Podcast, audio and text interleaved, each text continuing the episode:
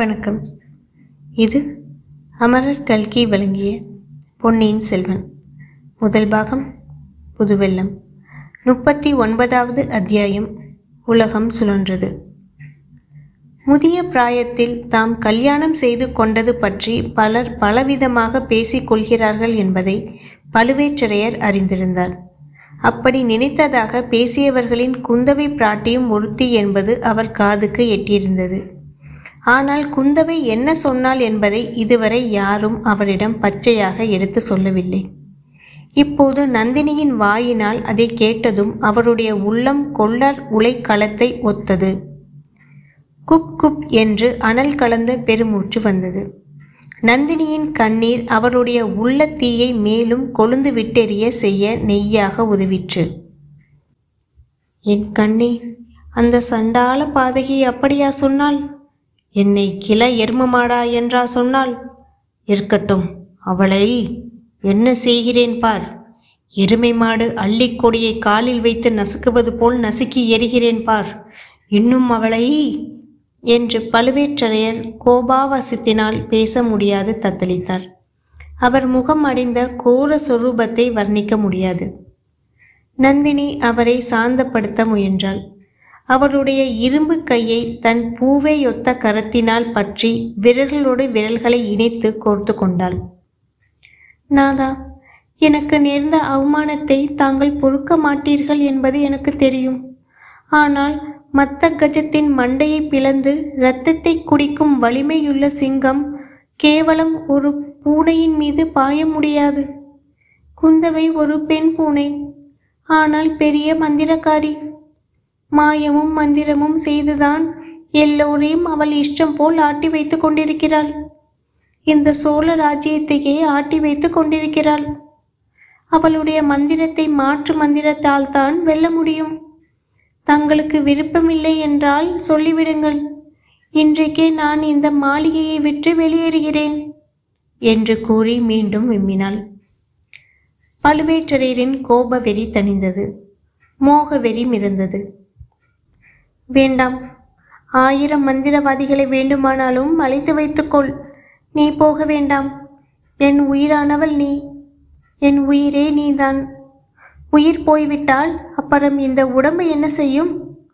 இப்போதே என்னை நீ விலக்கி வைத்திருப்பது என்னை உயிரோடு வைத்து கொள்கிறது.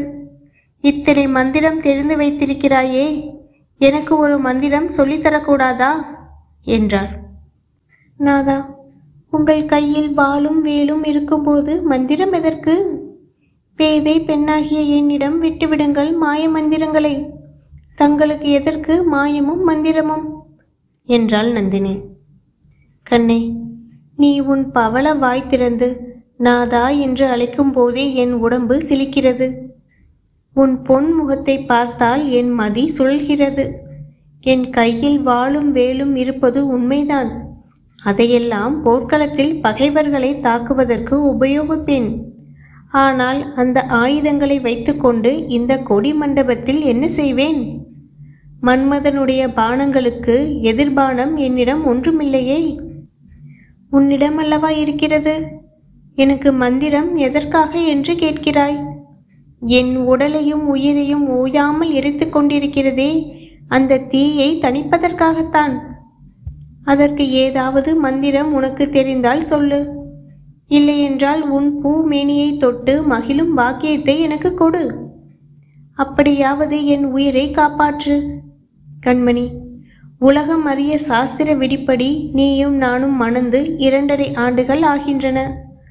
ஆயினும் நாம் உலக வழக்கப்படி இல்வாழ்க்கை நடத்த ஆரம்பிக்கவில்லை. விரதம் என்றும் நோம்பு என்றும் சொல்லி என்னை ஒதுக்கியே வைத்து கொண்டிருக்கிறாய். கரம் பிடித்து மணந்து கொண்ட கணவனை வாட்டி வதைக்கிறாய். அல்லது ஒரு வழியாக எனக்கு உன் கையினால் விஷத்தை கொடுத்து கொன்றுவிடு. நந்தினி தன் செவிகளை பொத்தி கொண்டு, ஐயையோ, இம்மாதிரி கொடிய வார்த்தைகளை சொல்லாதீர்கள். இன்னொரு முறை இப்படி சொன்னால் நீங்கள் சொல்கிறபடியே செய்து விடுவேன். விஷத்தை குடித்து செய்து விடுவேன். அப்புறம் தாங்கள் கவலையுற்று நிம்மதியாக இருக்கலாம் என்றாள். இல்லை இல்லை, இனி அப்படி சொல்லவில்லை. என்னை மன்னித்துவிடு.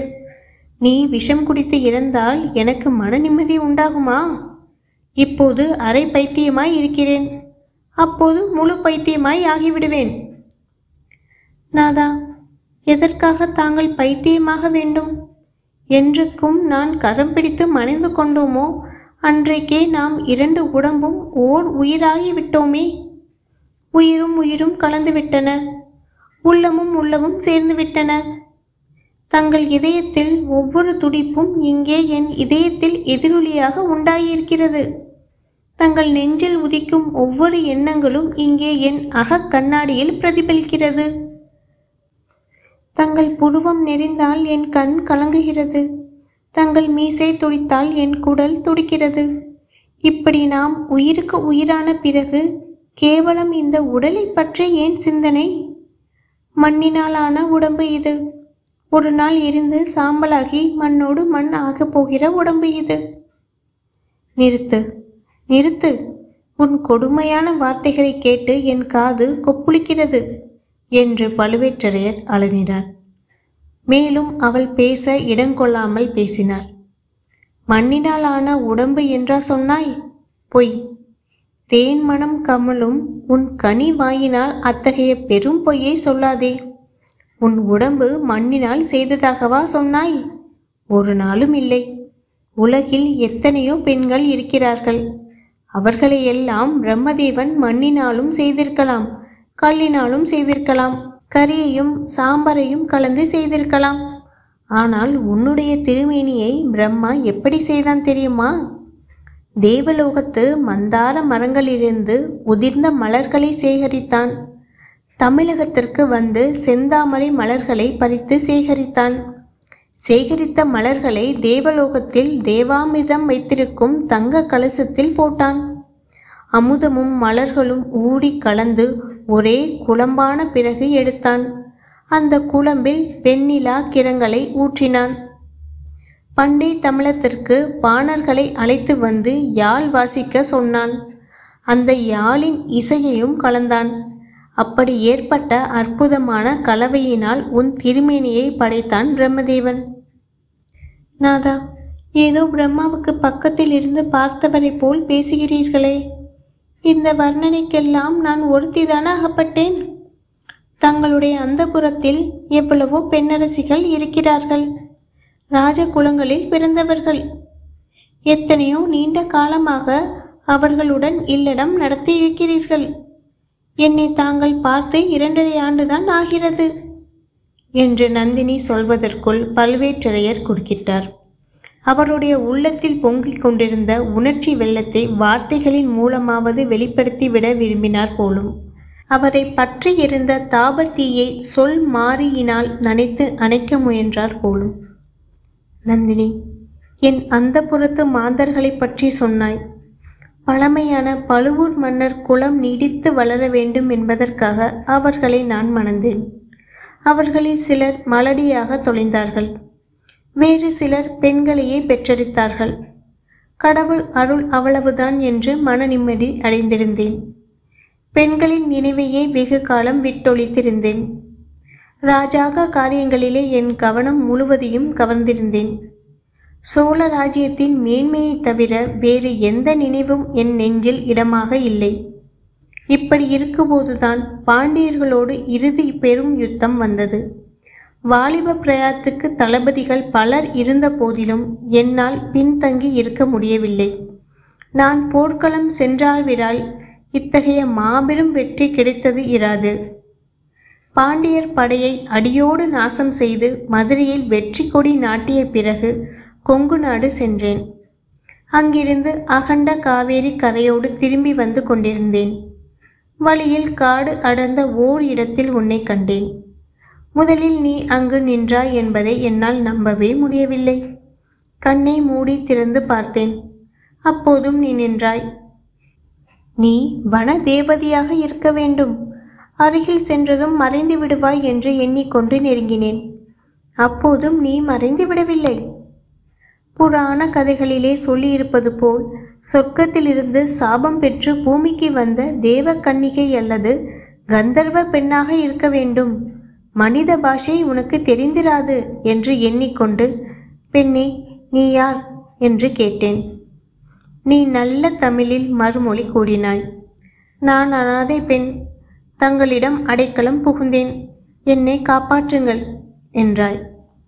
உன்னை பல்லக்கில் ஏற்றி அழைத்து கொண்டு வந்தபோது என் மனம் என்னதெல்லாம் எண்ணியது! உன்னை எங்கேயோ எப்போதோ முன்னம் பார்த்திருப்பது போல் தோன்றியது. ஆனால் நினைத்து நினைத்து பார்த்தும் எங்கே என்று தெரியவில்லை. சற்றென்று என் மனத்தை மூடியிருந்த மாயத்திரை விலகியது. உண்மை உதயமாயிற்று. உன்னை இந்த ஜென்மத்தில் நான் முன்னால் பார்த்ததில்லை, ஆனால் முந்தைய பல பிறவிகளில் பார்த்திருக்கிறேன் என்று தெரிந்தது. அந்த பூர்வ ஜென்மத்து நினைவுகள் எல்லாம் மோதி கொண்டு வந்தன. நீ அகலியாக இந்த உலகில் பிறந்திருந்தாய். அப்போது நான் தேவேந்திரனாக இருந்தேன். சொர்க்கலோக ஆட்சியை துறந்து ரிஷப சாபத்துக்கு துணிந்து உன்னை தேடிக்கொண்டு வந்தேன். பிறகு நான் சந்தனு மகாராஜனாக பிறந்தேன். கங்கை கரையோடு வேட்டையாட செல்கையில் உன்னை கண்டேன். பூலோக பெண்ணை போல் உருக்கொண்டிருந்த கங்கையாகிய உன்னை காதலித்தேன். பிறகு ஒரு காலத்தில் காவேரி பூம்பண்டினத்தில் நான் கோவலனாக பிறந்தேன். நீ கண்ணகியாக அவதரித்திருந்தாய். என் அறிவை மறைந்த மாயையினால் உன்னை சில காலம் மறந்திருந்தேன். பிறகு மாயை திரை விலகிற்று. உன் அருமையை அறிந்தேன். மதுரை நகருக்கு அழைத்து சென்றேன். வழியில் உன்னை ஆயர்குடியில் விட்டுவிட்டு சிலம்பு விற்க சென்றேன். வஞ்சகத்தினால் உயிரை இழந்தேன். அதற்கு பழிக்கு பழியாக இந்த பிறவியில் மதுரை பாண்டியன் குலத்தை நாசம் செய்துவிட்டு திரும்பி வரும்போது உன்னை கண்டேன். பல நூறு ஆண்டுகளுக்கு முன்பு பிறந்த கண்ணகி நீதான் என்பதை உணர்ந்தேன். இப்படி பழுவேட்டரையர் முற்பிறவி கதைகளை சொல்லி கொண்டு வந்தபோது நந்தினி அவர் முகத்தை பார்க்காமல் வேறு திசையை நோக்கி கொண்டிருந்தாள். அதனால் அவள் முகத்தில் அப்போது தோன்றிய பாவ வேறுபாடுகளை பழுவேட்டரையர் கவனிக்கவில்லை. கவனித்திருந்தால் அவர் தொடர்ந்து பேசியிருப்பாரா என்பது சந்தேகம்தான். மூச்சு விடுவதற்காக அவர் சற்று நிறுத்திய போது நந்தினி அவரை திரும்பி பார்த்து, நாதா, தங்கள் கூறிய உதாரணங்கள் அவ்வளவு பொருத்தமாக இல்லை. எல்லாம் கொஞ்சம் அபசகுனமாகவே இருக்கின்றன. வேண்டுமென்றால் தங்களை மன்மதன் என்றும் என்னை ரதி என்றும் சொல்லுங்கள் என்று முன்போல் முகமலர்ந்து புன்னகை செய்தாள். பழுவேட்டரையரின் முகம் அவ்வப்போது மகிழ்ச்சியினாலும் பெருமையினாலும் மலர்ந்து விளங்கியது. அவ்வளவு அவலட்சணமான மனிதராயினும் தான் காதலித்த பெண்ணால் மன்மதன் என்று அழைக்கப்பட்டால் குதூகலப்படாதவன் யார் என்றாலும் தற்பெருமையை விரும்பாதவர் போல் பேசினார். கண்மணி, உன்னை ரதி என்பது மிகவும் பொருத்தமானதுதான். ஆனால் என்னை மன்மதன் என்று சொல்வது பொருந்துமா? உன் அன்பு மிகுதியினால் சொல்கிறாய் என்றார். நாதா, என் கண்களுக்கு தாங்கள் தான் மன்மதன். ஆண் பிள்ளைகளுக்கு அழகு வீரம். தங்களை போன்ற வீராதி வீரர் இந்த தென்னாட்டில் யாரும் இல்லை என்பது உலகம் சொல்லும். அடுத்தபடியாக ஆண்மை படைத்தவர்களுக்கு அழகு தருவது அபலைகளிடம் இரக்கம். அந்த இரக்கம் தங்களிடம் இருப்பதற்கு நானே அத்தாட்சி. இன்ன ஊர் இன்ன குலம் என்று தெரியாத இந்த ஏழை அனாதையை பெண்ணை தாங்கள் அழைத்து வந்து அடைக்கலம் அளித்தீர்கள். இணையில்லாத அன்பையும் ஆதரவையும் என் பேரில் செலுத்தினீர்கள். அப்படிப்பட்ட தங்களை நான் வெகு காலம் காத்திருக்கும்படி செய்ய மாட்டேன். என்னுடைய விரதமும் நோன்பும் முடியும் காலம் நெருங்கிவிட்டது என்றாள். கண்மணி, என்ன விரதம் என்ன நோன்பு என்று மட்டும் வெளிப்படையாக சொல்லிவிடு. எவ்வளவு சீக்கிரம் முடித்து தரலாமோ அவ்வளவு சீக்கிரத்தில் முடித்து தருவேன் என்றார் பழுவூரரசர். தன்னை காட்டிலும் மன்மதன் வேறு இல்லை என்று எண்ணியிருக்கும் இந்த சுந்தர சோழருடைய சந்ததிகள் தஞ்சை சிம்மாசனத்தில் ஏறக்கூடாது. தற்பெருமை கொண்ட அந்த குந்தவியின் கர்வத்தை ஒடுக்க வேண்டும். நந்தினி, அந்த இரண்டு காரியங்களும் நிறைவேறிவிட்டதாக நீ வைத்து கொள்ளலாம். ஆதித்தனுக்கும் அருள்முடிவர்மனுக்கும் பட்டம் கிடையாது. மதுராந்தனுக்கே பட்டம் கட்ட வேண்டும் என்று இந்த ராஜ்யத்தின் தலைவர்கள் எல்லோரும் சம்மதித்து விட்டார்கள். எல்லோரும் சம்மதித்து விட்டார்களா? உண்மைதானா என்று நந்தினி அழுத்தமாக கேட்டாள். இரண்டு மூன்று பேரை தவிர மற்றவர்கள் எல்லாம் சம்மதித்து விட்டார்கள். கொடும்பாலூர்காரனும் மலையமானும் பாத்திபேந்திரனும் நம்முடன் என்று இணைய மாட்டார்கள் என்று அவர்களை பற்றி கவலையில்லை. ஆயினும் காரியம் முடியும் வரையில் ஜாக்கிரதையாக இருக்க வேண்டியதுதானே? அதற்கு சந்தேகம் இல்லை. எல்லா ஜாக்கிரதையும் நான் செய்து கொண்டுதான் வருகிறேன். மற்றவர்களின் முட்டாள்தனத்தினால் பிசகு நேர்ந்தால்தான் நேர்ந்தது. இன்றைக்கு கூட அத்தகைய பிசகு ஒன்று நேர்ந்திருக்கிறது. காஞ்சியிலிருந்து வந்த ஒரு வாலிபன் காலாந்த கந்தனை ஏமாற்றிவிட்டு சக்கரவர்த்தியை சந்தித்து ஓலை கொடுத்திருக்கிறான். ஆஹா, தங்கள் தம்பியை பற்றி தாங்கள் ஓயாமல் புகுந்து கொண்டிருந்தீர்கள். அவருக்கு சாமர்த்தியம் போதாது என்று நான் தான் சொல்லவில்லையா? இந்த விஷயத்தில் அசட்டுத்தனமாகத்தான் போய்விட்டான். ஏதோ நம் அரண்மனை முத்திர மோதிரத்தை அந்த வாலிபன் காட்டியதாக சொல்கிறான். ஏமாந்து போனவர்கள் இப்படித்தான் ஏதாவது காரணம் சொல்லுவார்கள்.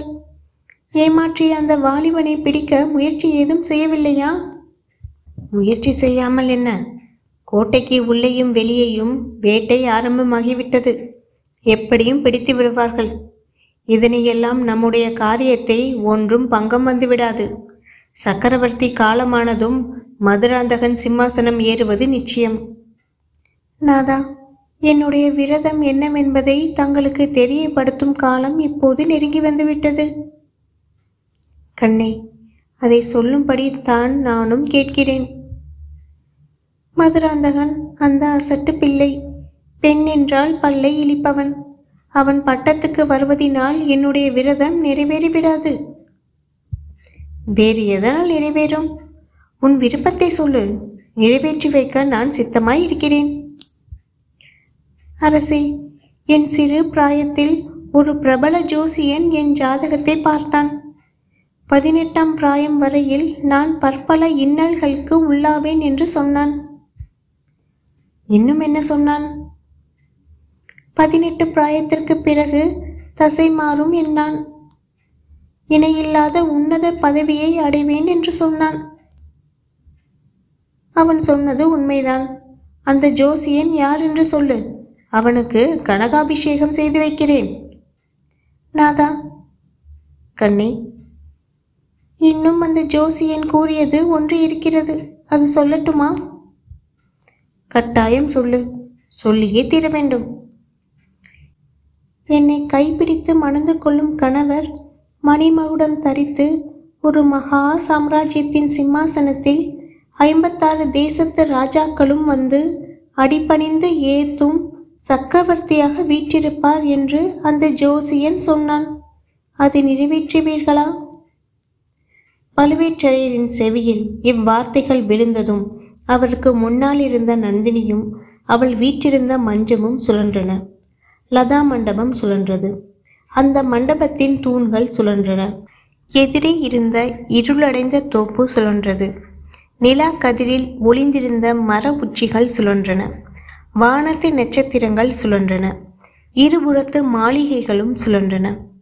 உலகமே சுழன்றது. இத்துடன் முப்பத்தி ஒன்பதாவது அத்தியாயம் உலகம் சுழன்றது நிறைவடைந்தது. மீண்டும் நாற்பதாவது அத்தியாயம் இருள் மாளிகை, அதில் உங்களுடன் பயணிக்கிறேன். நன்றி, வணக்கம்.